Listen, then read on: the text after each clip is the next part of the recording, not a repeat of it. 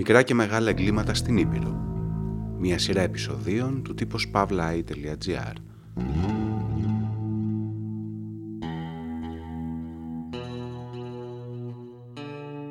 Εγκλήματα γνωστά, άγνωστα, μεγάλα, μικρά, λιμένα ή ανεξιχνίαστα στο πέρασμα των καιρών.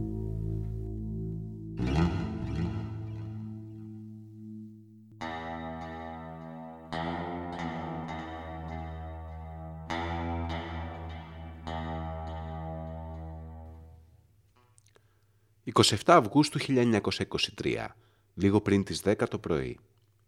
Ο Ενρίκο Τελίνη, στρατηγός του Ιταλικού στρατού, πέφτει νεκρός από πυρά στο δρόμο προς Κακαβιά, σε ένα γεφυράκι στη θέση Ζέπη. Όλα τα μέλη της συνοδείας του σκοτώνονται επίσης. Έναν αιώνα αργότερα, η δολοφονία Τελίνη παραμένει ένα από τα πιο βία, αλλά και ανεξιχνία στα εγκλήματα που έχουν γίνει στην Ήπειρο. Ένα έγκλημα με πολιτικές προεκτάσεις. Thank you.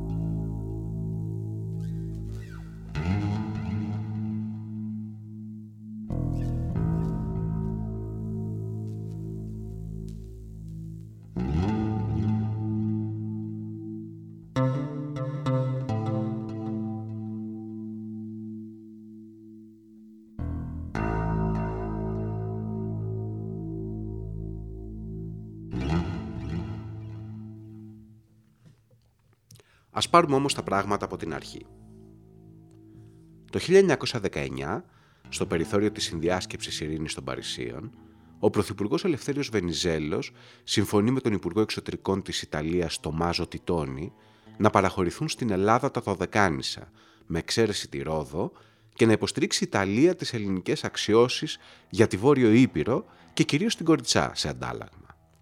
Η Ελλάδα από την πλευρά της συμφωνεί να παραιτηθεί από τις αξιώσεις της στο Αιδίνη, να παραχωρήσει δικαιώματα στο λιμάνι της Μύρνης υπέρ της Ιταλίας, αλλά και να στηρίξει την προσάρτηση του Αυλώνα και την αποκατάσταση του Ιταλικού προτεκτοράτου στο αλβανικό έδαφος.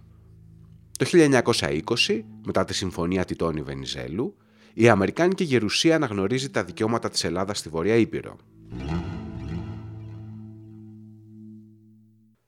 Οι διπλωματικές συμφωνίες εκείνο τον καιρό όμως είναι όπως το επιτραπέζιο παιχνίδι ρίσκ. Γίνονται, αλλά δεν είναι και δεδομένο ότι θα κρατήσουν.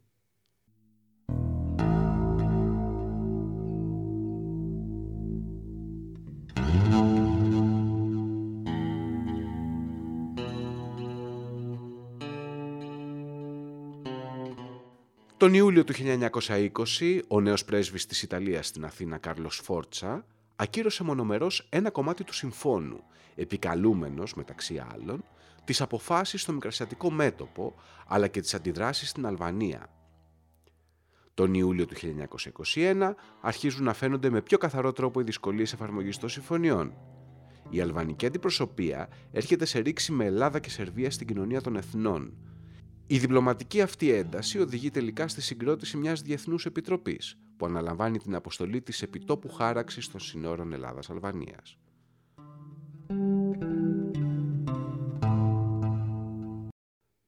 Ως επικεφαλής της Τριμελούς και Τριεθνούς Επιτροπής ορίζεται ο Ενρίκο Τελίνη. Από ελληνικής πλευράς ορίζεται ο αντισυνταγματάρχης Δήμος Νότι Μπότσαρης, απόγονος της γνωστής οικογένειας των Μποτσαρέων και από αλβανικής ο γραμματέας του Υπουργείου Εξωτερικών Δημήτερ Μπεράτη. Η ιστορία μας αρχίζει να εξελίσσεται.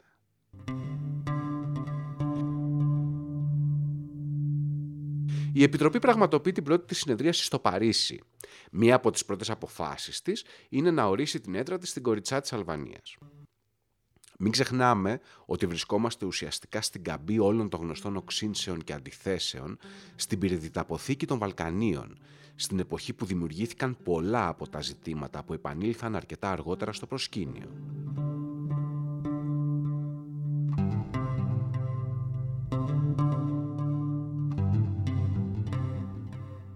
Παράλληλα, στην Ιταλία, ο φασισμός βρίσκεται σε συνεχή άνοδο.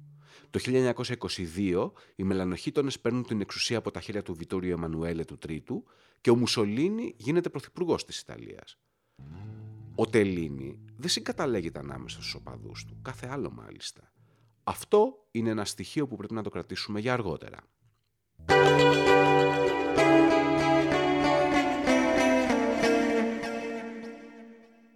Πίσω στην Κοριτσά λοιπόν, όπου η Τριεθνής Επιτροπή έχει την έδρα της, το κλίμα είναι τεταμένο.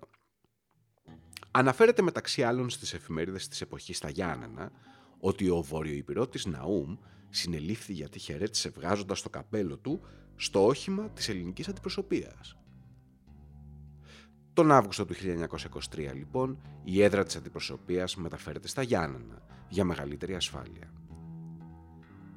Τότε ξεκινάει να εκτιλήσεται μια διαδοχή γεγονότων που κατόπιν εορτής θα χαρακτηριστούν ύποπτα. Όπως για παράδειγμα, ότι μόλις η Επιτροπή μετακινείται στα Γιάννενα, ο Ιταλός πρόξενος στην πόλη Μοντίκα φεύγει άμεσα για την Ιταλία, ζητώντας μάλιστα και προσωπική συνοδεία ασφαλείας. Στις 26 Αυγούστου 1923, ο Ενρίκο Τελίνη δίνει δεξίωση στα Γιάννα για τα 52 γενέθλιά του. Οι καλεσμένοι αποχωρούν νωρίς, γιατί την επόμενη μέρα η Επιτροπή θα έκανε την πρώτη επιτόπια αναγνώριση στην κοιλάδα του Δρύνου. Το ραντεβού ορίζεται για τις 9 το πρωί στην Κακαβιά. Τότε η χρονική απόσταση από τα Γιάννηνα στην Κακαβιά ήταν πάνω από δύο ώρες. Εάν δεν το όχημα ήταν σε κακή κατάσταση, όπως αυτό της αλβανικής αντιπροσωπείας που ξεκίνησε πρώτη στις 5.30 το πρωί εκείνης της Δευτέρας, τότε θα χρειάζονταν σίγουρα 2,5 με 3 ώρες. Στην ίδια περίπου κατάσταση βρίσκεται και το όχημα της ελληνικής αντιπροσωπείας. Ένα παλιό Ford, το οποίο ξεκινάει μισή ώρα αργότερα από τους Αλβανούς. Οι ώρες εκκίνησης διαφέρουν ανάλογα με τις μαρτυρίες και τις καταγραφές. Πάντως, γύρω στις 6 το πρωί της Δευτέρας, 27 Αυγούστου 1923, η αλβανική και η ελληνική αντιπροσωπεία έχουν αναχωρήσει από τα Γιάννα για την Κακαβιά. Οι Ιταλοί έχουν το καλύτερο αυτοκίνητο, κάτι που συμβαίνει μέχρι και σήμερα συχνά. Στην καινούργια και απαστράπτουσα Λάντσια επιβαίνουν ο Τελίνη, ο υπασπιστής του, υπολοχαγός Μάριο Μπονατσίνη, ο επίατρος Κόρτη, ο βορειοϊπηρώτης διερμηνέας Θανάσης Γκαζίρης Κράβαρης και πρώην δήμαρχος Λεσκοβικίου και οδηγός είναι ο στρατιώτης Φαρνέτη. Η σειρά εκκίνησης των οχημάτων είναι σημαντική όπως θα δούμε αργότερα. Κατά τις έρευνες και τα πορίσματα εκφράστηκαν διαφορετικές εκδοχές τόσο για τις ώρες εκκίνησης όσο και για το ποιος ξεκίνησε πρώτος. Συνήθως πρώτο ξεκινούσε σε αυτές τις περιπτώσεις το όχημα της ελληνικής αντιπροσωπείας, ενώ σε άλλες καταγραφές αναφέρεται ως δεύτερο το ιταλικό αυτοκίνητο. Ωστόσο φαίνεται ότι η ακριβή σειρά ήταν αυτή. Αλβανοί, Έλληνες, Ιταλοί. Λίγο μετά το 15ο χιλιόμετρο της διαδρομής, το φόρντ της ελληνικής αντιπροσωπείας μένει από βλάβη. Η Ιταλική αντιπροσωπεία με την Λάντσια φτάνει στο σημείο, προσφέρεται να βοηθήσει, αλλά ο Έλληνας οδηγός αρνείται, θεωρώντας ότι μπορεί να το φτιάξει μόνος του. Κάτι που επίσης δεν έχει αλλάξει μέχρι σήμερα. Στο μεταξύ, στην αντίθετη κατεύθυνση, προς Γιάννενα δηλαδή, κινείται ο Στέλιος Χαρισιάδης με το δικό του αυτοκίνητο. Είναι ανυψιός του Μητροπολίτη Αργυροκάστρου. Η ελληνική αντιπροσωπεία, καθώς το φόρτ της δεν έδινε σημεία ζωής, παρακαλεί το Χαρισιάδη να δανειστεί το αυτοκίνητό του. Φανταστείτε όμως την αντίδραση ενός ανθρώπου στην εποχή που έτσι κι αλλιώς τα αυτοκίνητα ήταν ελάχιστα, πόσο μάλλον στην περιοχή των Ιωαννίνων. Ο Χαρισιάδης αρνείται, βλέποντας και την κατάσταση του Φόρντ. Ωστόσο, στην αναφορά του αργότερα βεβαιώνει ότι είχε δει και τα δύο οχήματα νωρίτερα, αλβανικής και ιταλικής αντιπροσωπείας, να κινούνται προς τα σύνορα. Τελικά, το Φόρντ παίρνει μπροστά.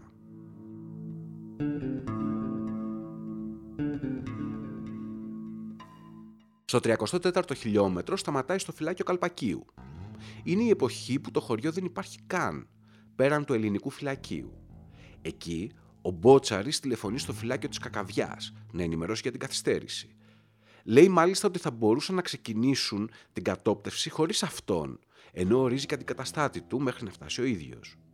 Στο 41ο χιλιόμετρο, στο ύψος του Δελβινακίου περίπου, η Ιταλική αντιπροσωπεία σταματάει για ξεμούδιασμα και τα σχετικά. Θαυμάζει το τοπίο και ξαναφεύγει. Αυτό το κατέγραψε ο διοικητής του κοτεινού τάγματος προκαλύψεως.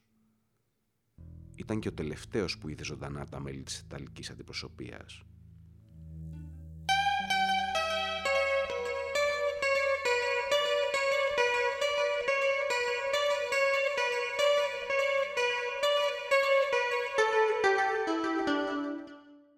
Το φόρτ των Ελλήνων στο μεταξύ πλησιάζει.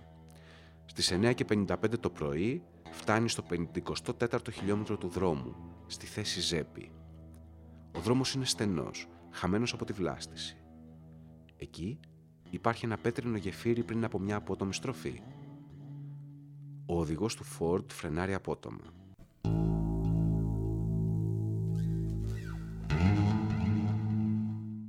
Η ελληνική αντιπροσωπεία βρίσκεται μπροστά σε ένα τρομερό θέαμα. Μπροστά τους κοίτονται νεκροί ο Τελίνη, ο Μπονατσίνη, ο Κόρτη, ο Φαρνέτη και ο Γκαζίρης. Άπαντες ικτρός παραμορφωμένοι και πλέονται σε μάτων, γράφει ο Μπότσαρη στο τηλεγράφημά του. Στέλνει επίσης σήμα στα Γιάννενα, από το σταθμό στο Χάνι Δελβινάκι, να κρατηθούν όλοι οι οδηγοί και οι επιβάτες οχημάτων που έρχονται από Αργυρόκαστρο, καθώς και να απαγορευτεί η έξοδος όλων από την κακαβιά. Ζητάει επίσης να έρθει ομάδα ειδικών και να μην πειραχθεί η σκηνή του εγκλήματος. Όλα αυτά βέβαια είναι σχετικά εκείνη την εποχή που όλα πηγαίνουν πιο αργά. Η δολοφονία, για παράδειγμα, γίνεται γνωστή στα Γιάννα στη μία και μισή το μεσημέρι της ίδιας ημέρας. Στις τρεις και μισή πια αναχωρούν από τα Γιάννενα ο διοικητής της χωροφυλακής στην Ήπειρο Πλατής, ο βασιλικός επίτροπος Εξαρχόπουλος, ο ανακριτής Κωνσταντινίδης και οι γιατροί Δάνος και Δευτερέος, Μαζί τους είναι και ο γραμματέας του Ιταλικού προξενείου Ολιβεράνη και ένας ακόμα αξιωματικός χωροφυλακής. Ταυτόχρονα, από την Αθήνα, με εντολή του τότε Υπουργού Εσωτερικών Γεωργίου Παπανδρέου, ξεκινούν ο διοικητής της χωροφυλακής Δημοσθένης Φλωριάς και διάφοροι ακόμα αξιωματικοί με ένα αντιτορπιλικό.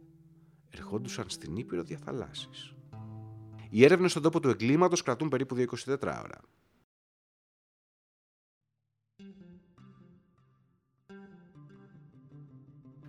Πολλά κέρια ερωτήματα δεν απαντήθηκαν ποτέ οριστικά. Για παράδειγμα, η αλβανική αντιπροσωπεία που όπως είδαμε προπορευόταν, δήλωσε ότι δεν άκουσε ποτέ πυροβολισμούς. Τα σώματα των νεκρών όμως ήταν διάτρητα από σφαίρες και το όχημα των Αλβανών δεν ήταν τόσο μακριά ώστε να μην ακούσουν τίποτα όπως ισχυρίστηκαν. Υπολογίζεται ότι έπεσαν 25 με 30 πυροβολισμοί στον τόπο του εγκλήματος συγκεκριμένα, στο σημείο που παραφύλαγαν οι δράστες, βρέθηκαν γόπες τσιγάρων Βιρτζίνια, που κανείς δεν κάπνισε στην περιοχή καθότι ήταν εξαιρετικά δυσέβρετα. Τα ίχνη από τσαρούχια και αρβίλες οδηγούσαν σε ένα μικρό δρόμο, ο οποίος διέσχιζε το δάσος, στην Αρινίστα, τα σημερινά κτίσματα. Από εκεί εκτιμάται ότι ήρθαν αλλά και διέφυγαν οι δράστες. 45 λεπτά ποδαρόδρομο από και προς το αλβανικό έδαφος. Οι δράστες είχαν κλείσει το δρόμο με κορμούς δέντρων. Ωστόσο, τα ξύλα τα έκαψε η ελληνική φρουρά το βράδυ μετά τη δολοφονία με τη δικαιολογία του βραδινού ψύχους, τον Αύγουστο. Οι αρχές απέκλεισαν το ενδεχόμενο της ληστείας από νωρίς. Οι νεκροί είχαν επάνω τους όλα τους στα τιμαλφή.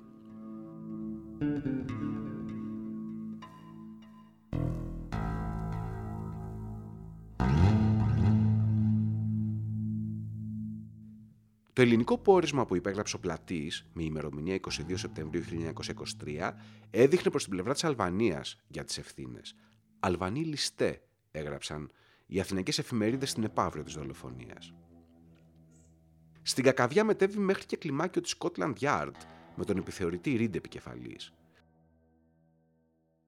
Στις 3 Σεπτεμβρίου, ο Ρίντ βρέθηκε στο σημείο του εγκλήματος και εκτίμησε ότι οι δράστες ήταν 4 με 5 Ωστόσο, η Scotland Yard σταμάτησε τις έρευνες και ο Ρίντα ανακλήθηκε στην Αθήνα μετά από Ιταλική παρέμβαση. Στο μεταξύ τα Γιάννα είναι σε αναβρασμό. Η πόλη έγινε κέντρο διαρχομένων, διπλωματών, αξιωματούχων, αστυνομικών και στρατιωτικών. Οι σωροί των θυμάτων τοποθετήθηκαν σε μεταλλικά φέρετρα και μεταφέρθηκαν στη ζωσιμαία σχολή, όπου εκτέθηκαν σε λαϊκό προσκύνημα, φρουρούμενα από τιμητικό άγημα. Οι σημαίες στην πόλη κοιμάτιζαν με σύστιες και τα δημόσια θεάματα αναβλήθηκαν. Η γενική εντύπωση ήταν ότι οι δράστε ήταν Αλβανοί. Οι εφημερίδες των Ιωαννίνων δεν μπορούσαν να μεταφέρουν πληροφορίες καθώς επιβλήθηκε λογοκρισία. Η Ήπειρος του Γεωργιού Χατζηπελερέν γράφει. Μάρτης, ώστε έτυχε να είναι αυτόπτης κατά των διαδραματισμών του φόνου, καταθέτει λεπτομερίας χαρακτηριστικάς. Λυπούμεθα διότι δεν δυνάμεθα να τις παράσχομεν εις τους αναγνώστας μας, καθώς ον ψες τηλεγραφήσαντες ταύτας εις τας αθηναϊκάς συναδέλφους πολιτείαν εμπρός και το άρθρο κόβεται εκεί με την ένδειξη λογοκρισία. Οι αρχές έδρασαν αστραπία στον έλεγχο της ενημέρωσης. Στις 30 Αυγούστου η Ήπειρος κυκλοφόρησε με 97 γραμμές κενές στο πρωτοσέλιδό της άρθρο επί τη βδελιρά ανθρωποκτονία, γραμμές τις οποίες έσβησε η λογοκρισία. Ενδεικτικό του κλίματος όμως είναι και η έμεση απάντηση της Ήπειρος σε δημοσίευμα της Ελευθερίας του εθνικιστή Χρυσοβασίλη, που επικαλεί τα αλβανικές πηγές από τη Ρώμη ότι το στιγερό έγκλημα του 24ου χιλιόμετρου πρέπει να αποδοθεί σε Έλληνας αντιδραστικούς.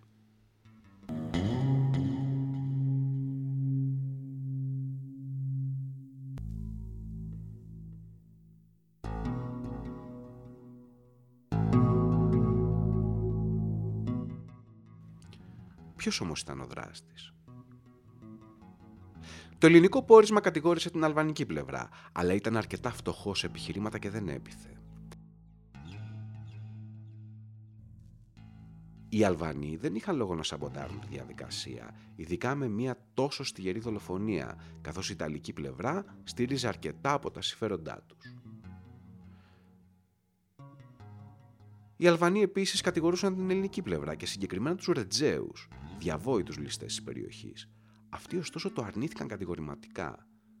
Επίσης, οι Αλβανοί υπέδειξαν και άλλα πρόσωπα ως δράστες, γιανιώτες, που ωστόσο είχαν άλοθη. Ένα ακόμα πρόσωπο που κατηγορήθηκε ως υποκινητής ήταν ο ιδιοκτήτης των λουτρών βρωμονερίου Φίλιος, στην Κόνιτσα. Το επιχείρημα ήταν ότι θα καταστρεφόταν με την επικείμενη χάραξη των συνόρων.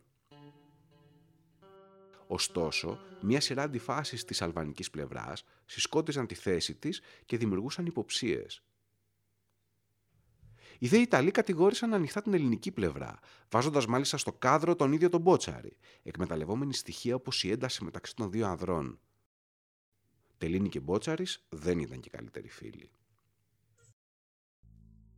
Ο Ιταλός διπλωμάτης Γκόμπι στο τηλεγράφημα που έστειλε στις 31 Αυγούστου στον Μουσολίνη υιοθετεί το επιχείρημα ότι άτομα αντιμένα με στολές του ελληνικού στρατού βγήκαν από τις φιλοσιές και εκτέλεσαν τα μέλη της Ιταλικής αντιπροσωπείας. Ανέφερε μάλιστα ότι ήταν 7 Έλληνες με στρατιωτικές στολές χωρίς εθνόσημα. Οι ανακρίσεις ήταν πολλές, Καταρχάς, ο Μπότσαρης αντιλήφθηκε κίνηση κοντά στο σημείο της δολοφονίας μόλις κατέβηκε από το αυτοκίνητο. Ήταν δύο νεαροί που έβοσκαν ένα κοπάδι κοντά, η Μπάρκας και Πανταζής. Τόσο αυτοί όσο και άλλοι μάρτυρες που εξετάστηκαν παρέθεσαν κάποια στοιχεία, αλλά όπως είπε ένας από αυτούς, ο Ζήσης Κώστας, ο οποίος ήταν 98 ετών το 2001, οι καταθέσεις ήταν προϊόν άφθονων ξυλοδαρμών από τις ελληνικές αρχές. Όχι ασυνήθιστο.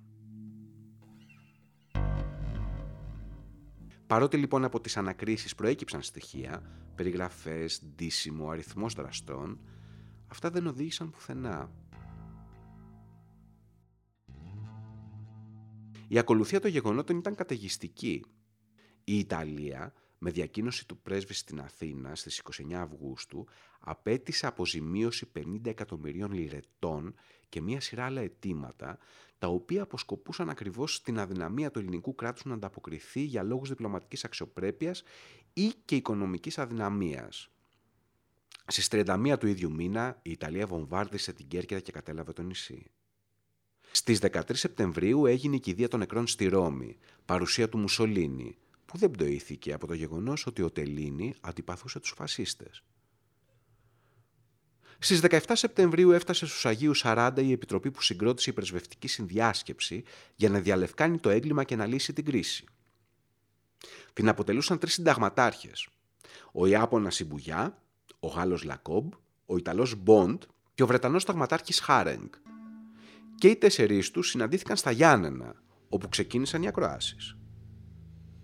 Η διαδικασία των ακροάσεων είχε αρκετές εντάσεις, καθώ ο Μποντ ήταν φανερό ότι ήθελε να αποδώσει στον Μπότσαρη όλες τις ευθύνες και ήρθε σε συνεχείς και συχνές προστριβές με τα άλλα μέλη της Επιτροπής. Στις 27 Σεπτεμβρίου, οι Ιταλικές δυνάμεις αποσύρθηκαν από την Κέρκυρα, αφήνοντας πίσω τους 20 τραυματίες και 35 νεκρούς, κυρίως μικρασιάτες πρόσφυγες που είχαν καταλύσει στα φρούρια της Κέρκυρας. Στις 30 Σεπτεμβρίου η Επιτροπή εξέδωσε το οριστικό της πόρισμα, στο οποίο η Ιταλική πλευρά δικαιωνόταν για τα περί αντιλαϊκής εκστρατείας του ελληνικού τύπου, για την έλλειψη μέτρων ασφαλείας και για το γεγονός ότι ναι μεν ο Μπότσαρης διέταξε τα σωστά και προβλεπόμενα, αλλά κανείς δεν εκτέλεσε. Οι αλβανικές αρχές κατηγορήθηκαν για την απόκρυψη μαρτυριών και γενικά για μια σειρά αντιφάσεις στις οποίες υπέπεσαν.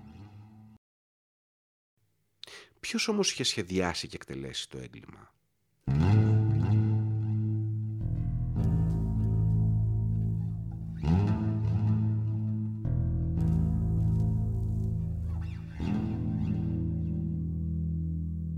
Ο Γιάννης Παπαφλωράτος στην εντυπωσιακή διατριβή του με τίτλο «Το επεισόδιο Τελίνη Κέρκυρας, αίτια και εξέλιξη μιας διεθνούς κρίσεως» διατυπώνει όλες τις γνωστές εκδοχές. Πρώτη. Τη δολοφονία σχεδίασε ο ίδιος ο Μουσολίνη, ώστε να επέμβει στην Κέρκυρα, αλλά και να βγάλει από τη μέση τον αντιφασίστα Τελίνη. Ενισχυτικά σε αυτό το σενάριο λειτουργεί σχεδόν όμοια στο σχεδιασμό εκτέλεση του Νταούτ Χότζα το 1940. Ο Χότζα ήταν ληστής, συνεργάτης των Ιταλών στην Αλβανία και η δολοφονία του στις 14 Ιουνίου 1940 ήταν ανάμεσα στα επιχειρήματα της Ιταλίας για την κήρυξη του πολέμου στην Ελλάδα, μερικούς μήνες αργότερα. Δεύτερη εκδοχή. Ότι ναι, μεν ο Μουσολίνη δεν γνώριζε ακριβώς, αλλά ότι υπήρχε ένα τυχοδιοκτικό σχέδιο, για το οποίο ήταν ενήμερος ο Ιταλός πρόξενος Μοντίκα στα Γιάννενα.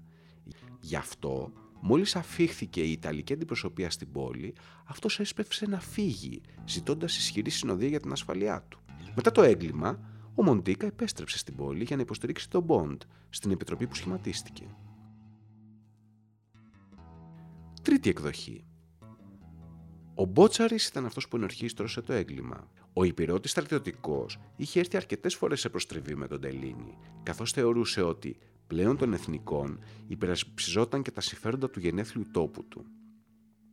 Ο Μπότσαρης όμως ήταν από τα πρόσωπα της υπόθεσης που στάθηκε στο ύψος των περιστάσεων και πάνω από αυτές μάλιστα, ενώ υπήρχε και η γενική αμφιβολία εάν η ελληνική πλευρά μπορούσε να διοργανώσει ένα τόσο καλά εκτελεσμένο σχέδιο τη δεδομένη στιγμή. Παρότι αρχικά ο Μπότσαρης φωτογραφήθηκε ως ηθικός αθρουγός από τους Ιταλούς, μόλις μετά από ένα χρόνο η Ιταλική κυβέρνηση το απένει με τον Ιταλικό Μεγαλόσταυρο, σε τιμητικό γεύμα μάλιστα. Τέταρτη εκδοχή. Ότι οι Αλβανοί ήταν συνομότες και δράστες. Σε αυτό το συμπέρασμα οδηγούσε η μαρτυρία του Κότσο Μέμου, ενός λίσταρχου που δρούσε εκατέρωθεν των συνόρων, ο οποίος, αφού εξασφάλισε καταδίωκτο από τις ελληνικές αρχές, κατέδωσε τον αρχηγό της χωροφυλακής Αργυροκάστρου Χούσνη Λεπένιτσα ως εντολέα του για τη δολοφονία του Τελίνη. Οι Αλβανοί αρνήθηκαν την κατά την παράθεση εξέτασης των δύο, στοιχείο που δεν βοήθησε γενικά στο δεκμήριο αθωότητάς τους. Ωστόσο, το ελληνικό πόρισμα δεν μπορούσε να τεκμηριώσει τα επιχειρήματά του και ο Μέμος ήταν έτσι κι αλλιώς ένα πρόσωπο με σκοτεινό παρελθόν. Τέλος, ούτε οι Αλβανοί θεωρούνταν ικανοί να οργανώσουν επιχειρησιακά ένα τέτοιο χτύπημα, ενώ επίσης είχαν και το μικρότερο κίνητρο από όλους. Πέμπτη εκδοχή. Η εκδοχή του Βρετανού πρέσβη στην Αθήνα κατά τη διάρκεια της αγκλοκρατίας, Reginald Leeper, ο Λίπερ σε γράμμα του στον προϊστάμενό του Σέραν Άντωνι Ίντεν το 1945 κατέθεσε την άποψη ότι οι Αλβανοί της Τσαμουριάς ήταν πίσω από το έγκλημα και ότι δράστης ήταν ο Νταούτ Χότζα. Έκτη εκδοχή. Η αποτύπωση των προφορικών μαρτυριών. Ο Παπαφλωράτος αναφέρει ότι από τις ερωτήσεις του στα χωριά της ελληνοαλβανικής μεθορίου, οι δύο εκδοχές που προέκυψαν ήταν ότι το έγκλημα έκαναν Αλβανοί που στόχευαν όμως την ελληνική αντιπροσωπεία και δεύτερον, κάτι εντυπωσιακό.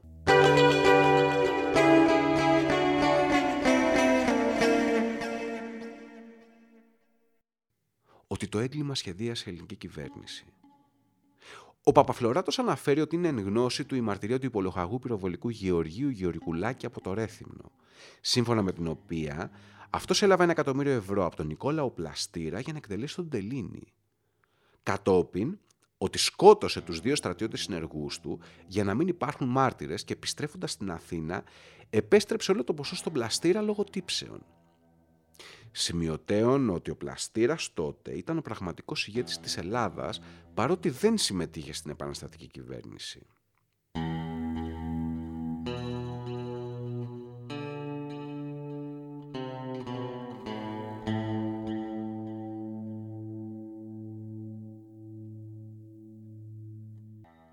Εκατό και πλέον χρόνια μετά, ένα από τα πιο στιγερά εγκλήματα του Μεσοπολέμου, που πυροδότησε μία από τις πιο δραματικές στιγμές της ιστορίας που διαδραματίστηκε στο έδαφος της Υπήρου, παραμένει ανεξιχνίαστο.